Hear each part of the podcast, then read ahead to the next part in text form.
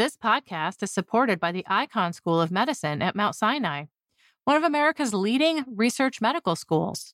Icahn Mount Sinai is the academic arm of the eight hospital Mount Sinai Health System in New York City. It's consistently among the top recipients of NIH funding. Researchers at Icahn Mount Sinai have made breakthrough discoveries in many fields vital to advancing the health of patients, including cancer, COVID and long COVID, cardiology, neuroscience, and artificial intelligence. The Icahn School of Medicine at Mount Sinai. We find a way. You listen to us to hear about new discoveries in science, but did you know we're a part of the American Association for the Advancement of Science? AAAS is a nonprofit publisher and a science society. When you join AAAS, you help support our mission to advance science for the benefit of all. Become a AAAS member at the silver level or above to receive a year's subscription to science and an exclusive gift. Join today by visiting AAAS.org slash join. That's AAAS.org slash join.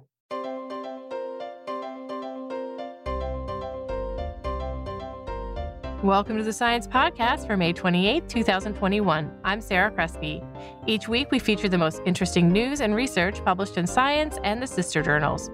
First up, neuroscientist Lucia Melloni talks about a group effort to make the hard problem of consciousness easier while shaking up the practice of science at the same time. Next up, researcher TC Chakraborty tells us about why it's important to measure air temperature on the ground in cities rather than from satellites when trying to understand urban heat islands.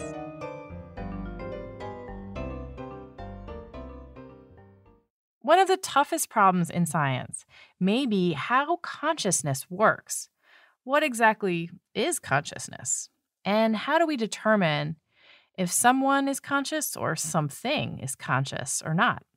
This week, Lucia Melloni and her colleagues Liad Mudrik, Michael Pitts, and Christoph Koch wrote an insight piece on a new way to tackle these questions. Hi, Lucia. Hi, Sarah. How are you? I'm good. I'm thinking a lot about thinking right now. Why is this such a hard problem, consciousness? We understand consciousness really well from the first person perspective. This is the, probably the thing that we know the most. We know that when we wake up, we are there. When we go to sleep, we are not there. And for us, it's very clear what consciousness is.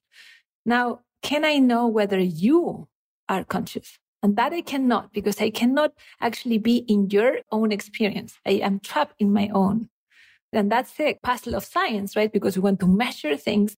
We want to look at observables. And so how did you get at measuring feelings and this sense of experience that is so there for us, but maybe not be all that clear for others? This is definitely an interesting problem, but why is it an important problem? And I'll tell you actually how I came to understand this. And it was a pretty difficult experience. The partner of my sister had an accident and he became brain dead. Is devastating when you actually, when you see somebody under brain dead. What is really more difficult to swallow is the fact that with all of these machines, so they seem to actually breathe, they are warm. And he even, you know, because you can have reflexes, he even moved when I said goodbye to him. It was so weird. How do I know that he's not there? The next piece that made me understand that how difficult the problem was, which is that night, I am a lucid dreamer. That night I woke up in my conscious and I started wrestling with this moment. And I understood that I was really, really there. But then in my lucid dreaming moment, it, it came to my attention that, well, if somebody sees me from the outside, I am not there in the sense, like I'm not moving. So how could it be that somebody who was warm, moving, wasn't there? I was not moving, I was warm, but I was there. And how can you tell? Cases like him happen all the time. People have brain injuries, and it's very difficult to determine whether or not they are conscious. Take babies, take animals. And this defines our ethical decisions as well. So in this case, life support was withdrawn. So you see, like it's, yeah. I mean, it's, it's a, a, scary moment. It's a scary it's, problem. It's a scary moment. Yeah. Well, progress has been made to some extent. There are certain things you can do at the bedside that say, okay, this person probably has some consciousness in there and there are new ideas and theories that experiments show are going in the right direction. Correct. But what you talk about in this article is a little bit like the Large Hadron Collider approach, this huge science project to kind of get answers now. Why do you think that's needed at this point in time? For many years, people did not dare to study consciousness Because how do you study the unobservable, the unmeasurable? It's true that for yourself, of course, it exists all the time. It's undeniable. But for science, it's actually difficult to measure. Around the 1990s, Christoph Koch puts forward this idea of looking for the neural correlates of consciousness.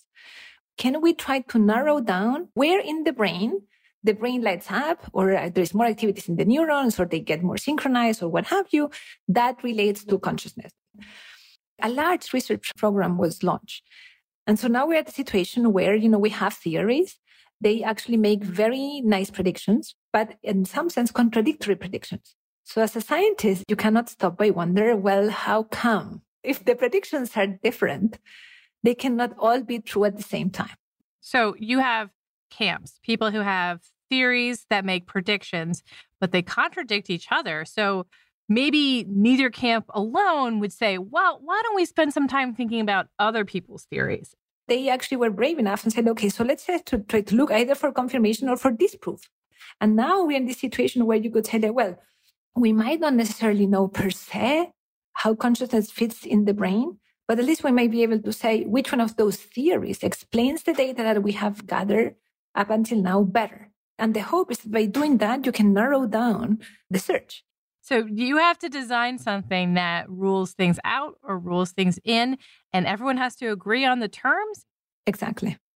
And so one of the things that we did, which I am also very proud of, and this has something to do with, you know, the large team of people, is that, okay, Stan, Julian, Christoph, you know, they stick out their neck, you know, for their theories, but then they say, okay, let actually ask other scientists who are experts to collect the data because whether we like it or not, we have unconscious biases. They were even braver. Right. This gets ahead of the reproducibility problem. It also makes for very big science when you do something like that.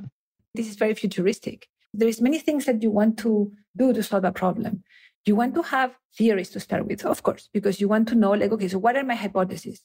You want to derive predictions without experiments, but you also want to rely on the results that you have. And to do that, the best is to say, like, look, I get the best data that I can in the largest number that I can, and I try to reproduce my results in an independent sample. Then if one theory gets confirmed and the other one gets disconfirmed, that brings a lot of weight. Can we talk a little bit about the theories that are being brought head to head here? We are only testing two of them. One of them is global neural workspace theory. They think of the brain as actually two kind of like processors, if you want. One, which is a series of modules that independently and automatically process information. I can respond uh, automatically to a face without actually really seeing it, or it responds to uh, motion without necessarily seeing it. The cost that you pay is that there is no crosstalk between all of those different modules. And that's the idea of the global neural workspace. So in essence, the information has to come in an integrated fashion into this global workspace to be distributed to every single other module and by doing that, being um, conscious in, in, a, in a sense. Now, where is this workspace, right? Because you, it could be anywhere in the brain. When it happens that the theory predicts, and also the experiments have been showing that it seems that it's actually in certain areas of the brain, in particular in frontal and parietal. Okay, that's global workspace. What is the opponent in this boxing match? The opponent is integrated information theory, and it's a very different approach. Integrated information theory is a theory that really starts from phenomenology. So what Giulio and colleagues did was to think about what are the properties of any conscious experience? And they defined five properties that needs to be present in, in every experience. Then they turn these into so-called like axioms. How can you translate this into any physical system that will actually have this? And then when they defined that, what they understood consciousness would be is a set of cause effect structures. They defined this cause effect structure and then they looked at where in the brain neurons have more cause effect power. And they came up based on, you know, theoretical arguments that it should be more in the back of the brain. And so in essence, at the end of the day, you could say one of the differences between these two theories is that one is more like towards the front and parietal cortex, whereas the other one is more towards the back.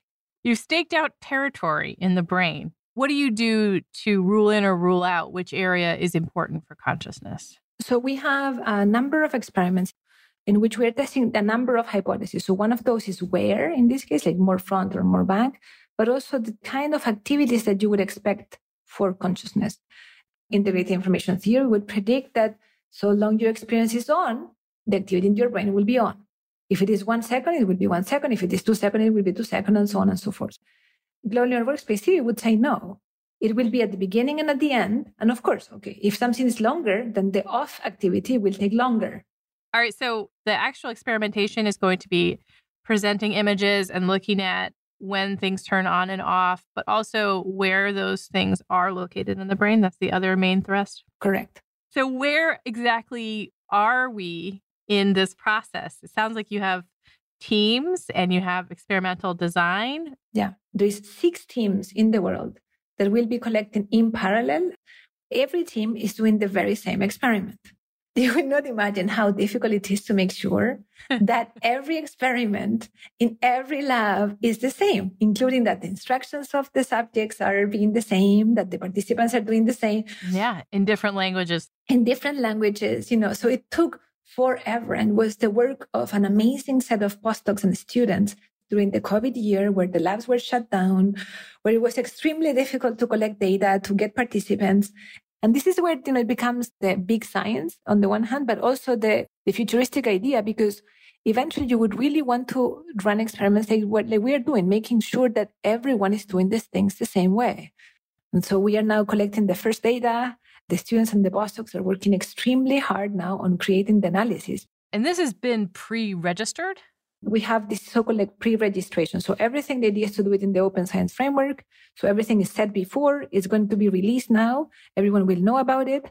And on top of that, we will release all of this data to everyone.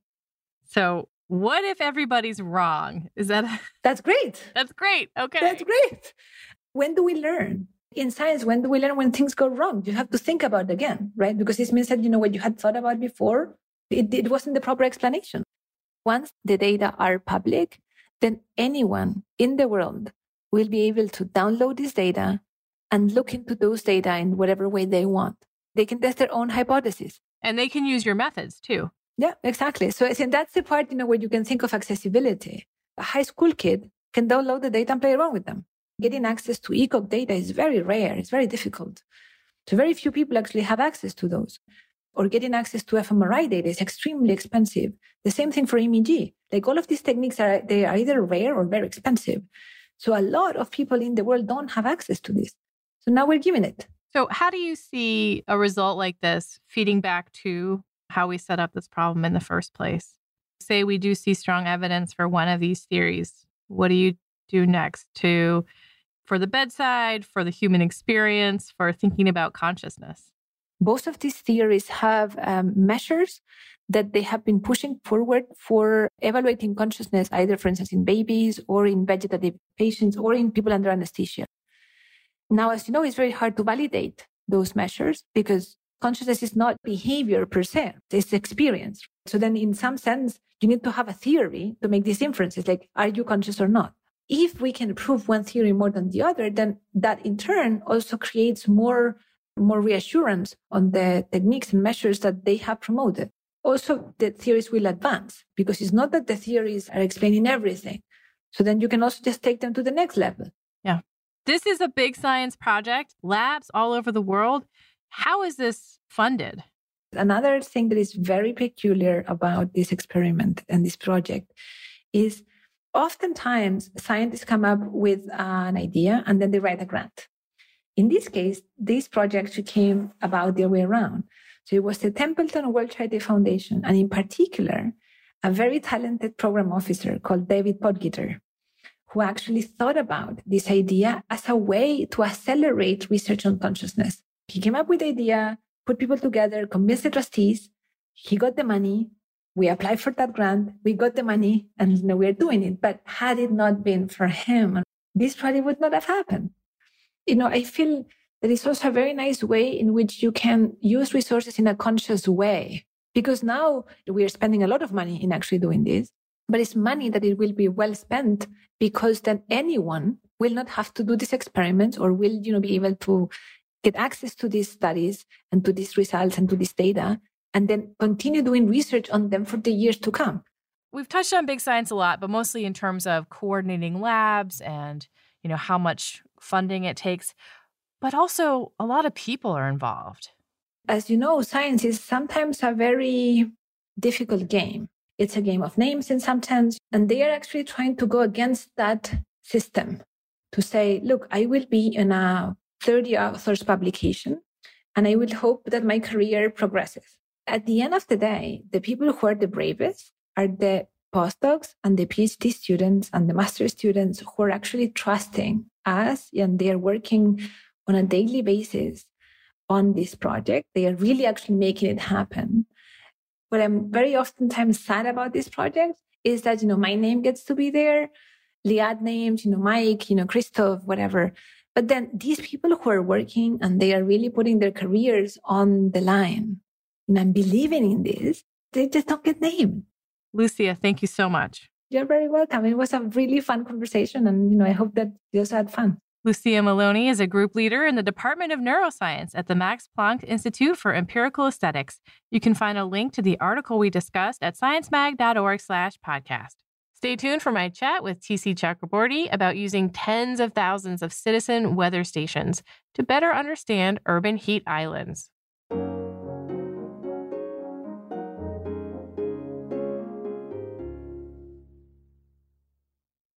Before we get to the next part of the show, I'd like you to consider subscribing to News from Science. Every week, we share stories from our news site, News from Science. Science journalists and editors kindly come on here and tell a story for our ears that they've been spending sometimes weeks or even months reporting and writing. If we were counting, our award winning journalists publish as many as 20 stories a week, from tracking policy to investigations, international science news, and yes, when we find new secrets about mummies, we report on that too. It's an unbelievably valuable service. If you were here with us during early COVID days, you must have heard how plugged in and devoted our news team truly is. Please consider supporting nonprofit science journalism by becoming a subscriber for around 50 cents a week. To subscribe, go to science.org/news. Scroll down a little bit and click subscribe on the right side. That's science.org slash news. Scroll down a little bit, click subscribe on the right side.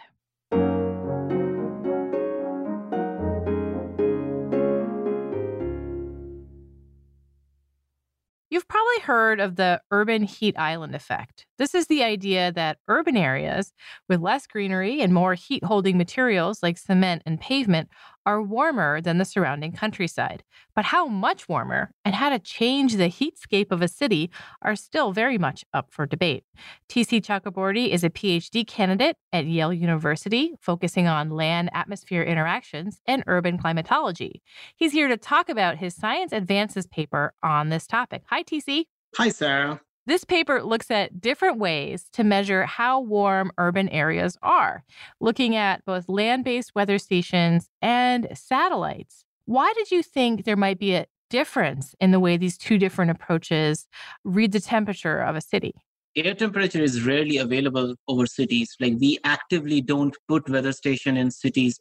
So we have air temperature measurements in airports, which is not where people live because of this, we tried to use both land surface temperature and air temperature over 340 urban clusters in Europe to kind of compare these two estimates of urban heat island. Are satellites measuring air temperature or land surface temperature? Satellites measure surface temperature, which is we have emission of radiation from the land and the satellites kind of convert that into some estimate of temperature. Okay. Yeah that is very different than having a thermometer on a roof of a building. Exactly, but we don't have the measurements. So it's been easier for the community to work with land surface temperature, especially if you want to compare the urban heat island for hundreds and thousands of cities. Right. So it's easy to compare, but it's maybe not getting at exactly what's happening in a city. For that, you looked to land based weather stations, but there aren't very many in cities. Why is that the case? Normally, we don't want weather stations in cities because those are not put into the climate record, because that doesn't give us the actual climatological mean temperatures. There was a lot of studies earlier trying to figure out how urban weather stations may be affecting the global warming rates that we were measuring. So we have actively put these weather stations away from cities. and because of that, we cannot study the urban heat island. so, so you're excluding urban heat islands from your global calculations. But hey, what if you want to know about urban heat islands? You got to do something else. What did you guys do instead? How did you uh, attempt to get these temperature measurements? So it is true that we don't have standard like research grade sensors in cities, but recently a lot of people have been putting their own private weather stations, and you can buy these from different companies, and they have thousands of these weather stations which people have put up in their backyard. So these are just citizen weather stations. And while they are not as high end in terms of research grade and quality control, they do provide a lot of information about not just the overall air temperature in cities, but also the variability throughout the city, which is important where you're getting this temperature data you know from the land is from people buying these instruments, putting them up in their backyard on their roof, you know, how sure are you that they're using them consistently and that the readings that you get are reliable? We do evaluate the measurements against the rural weather stations, the standard rural weather stations, and generally find that they are okay. There is a positive bias in the crowdsourced data part of the reason for the positive bias is that many of these weather stations don't have radiation shields and the radiation shields basically prevent the sensors from heating up. However this issue we would assume is similar for both urban and rural areas. I think the other issue right now with the crowdsourced weather stations is that while they are available at a much larger scale than ever before and they are more than any traditional weather station network there is a lack of metadata whether a station has a radiation shield or not, whether a station is under a tree in the backyard, whether it's near a fence. It also helps to have a lot of these data sources. You have tens of thousands in your analysis. We started with almost 100,000 stations, but after a lot of quality control, we were left with a little over 50,000 stations for over 340 clusters. This is what makes it, I think, more comprehensive than a lot of previous studies. Right. We should mention that the research that you did here, the time that you captured these data was during an extreme heat event in Europe. Why was that a good time to tap into this resource, these citizen science temperature stations? That allows us to look at two issues when we look at land surface temperature. So, when we are talking about heat stress, air temperature is more important than land surface temperature. And because of this, we wanted to check whether during a heat wave where the effect of urban heat stress would be maximum, the air temperature based urban heat islands are comparable to the satellite based urban heat islands. And we found that you know it's not. So the satellites are measuring one thing, the land based stuff is measuring something else. And that's really important when you're worried about people's health because heat waves in Europe have been deadly. Exactly. So, what did you see we say we already kind of hinting that there's a difference right. here. But what were the numbers like when you compared the ground-based measurements with the satellite-based measurements during a heat wave? When we are comparing the urban heat island, which is just the contribution of urbanization to the local temperature, we found that averaged over the day, the surface based urban heat islands were six times higher than the canopy urban heat island, which is the air temperature based urban heat island. And this was consistent across cities consistent for both day and night. So it's a pretty strong result in terms of like the directionality of these two variables. The effect of urban heat islands appeared larger when measured from satellites. What are we talking here in terms of degrees Celsius? So what we do is we take an urban temperature and we subtract it from a rural background. And the rural background is usually a region around the city. And what we found is that, you know, again, averaged over the day, the surface based urban heat island was almost 1.5 degrees Celsius, while the urban heat island from air temperature was closer to 0.25 to 0.3 degrees Celsius. What do you think the mechanism is that makes these two different ways of measuring the temperature of cities different? The air temperature heat island and the surface temperature heat island are different quantities and they are affected by different components of the surface energy budget. What we found was that elevation was more important for the air temperature heat island, while albedo, which is the reflectivity of the urban surface, was more important for the surface urban heat island. However, evapotranspiration was important for both, but it plays a much stronger role for the surface urban heat island. So, how many trees there are? Evapotranspiration is a reflection of how much plant life there is going on in the city. Exactly. How much green space you have and, and all that. Time of day was also really important for understanding these results, right? Right. We looked at two specific variables which have been debated quite a lot in the urban climate community, one being evapotranspiration and the other being aerodynamic roughness, which is a proxy for how easily cities cool down through convective cooling. Basically, what we found was that during daytime, cities cool down through convective cooling, but during nighttime, they can actually heat up through convective cooling by bringing warmer air from aloft. And this is interesting because this is an observational evidence for something that has been looked at in the previous studies, primarily using models. And the models have a lot of uncertainties in how they represent urban areas. It sounds to me that now that we have more information on what is actually happening with air temperature in cities, we can do more to solve urban heat island problems. What are some of the recommendations that might come out of research like this? So, the big one is still urban vegetation you can reduce the air temperature using urban vegetation. However, it is to be noted that urban vegetation can also increase humidity, which also plays a role in heat stress. The second factor we found important was roughness. So you can actually restructure cities and make them taller, like basically make them grow vertically and thus allow cities to cool down through convective cooling, which is a very different from a lot of the previous literature and what has been recommended. So I think that was a very interesting result of this study. All right. Thank you so much, TC. No worries, Sarah. Thank you for this. TC Chakraborty is a PhD candidate at Yale University, focusing on land atmosphere interactions and urban climatology. You can find a link to the Science Advances paper we discussed at sciencemag.org/podcast. And that concludes this edition of the Science Podcast. If you have any comments or suggestions for the show, write to us at sciencepodcast at aaas.org. You can listen to the show on the science website at sciencemag.org slash podcast. On the site, you'll find links to the research and news discussed in the episode. And of course, you can subscribe anywhere you get your podcast. The show was edited and produced by Sarah Crespi with production help from Podigy, Megan Cantwell, and Joel Goldberg. Transcripts are by Scribie, and Jeffrey Cook composed the music. On behalf of Science Magazine and its publisher, AAAS, thanks for joining us. You listen to us to hear about new discoveries in science, but did you know we're a part of the American Association for the Advancement of Science?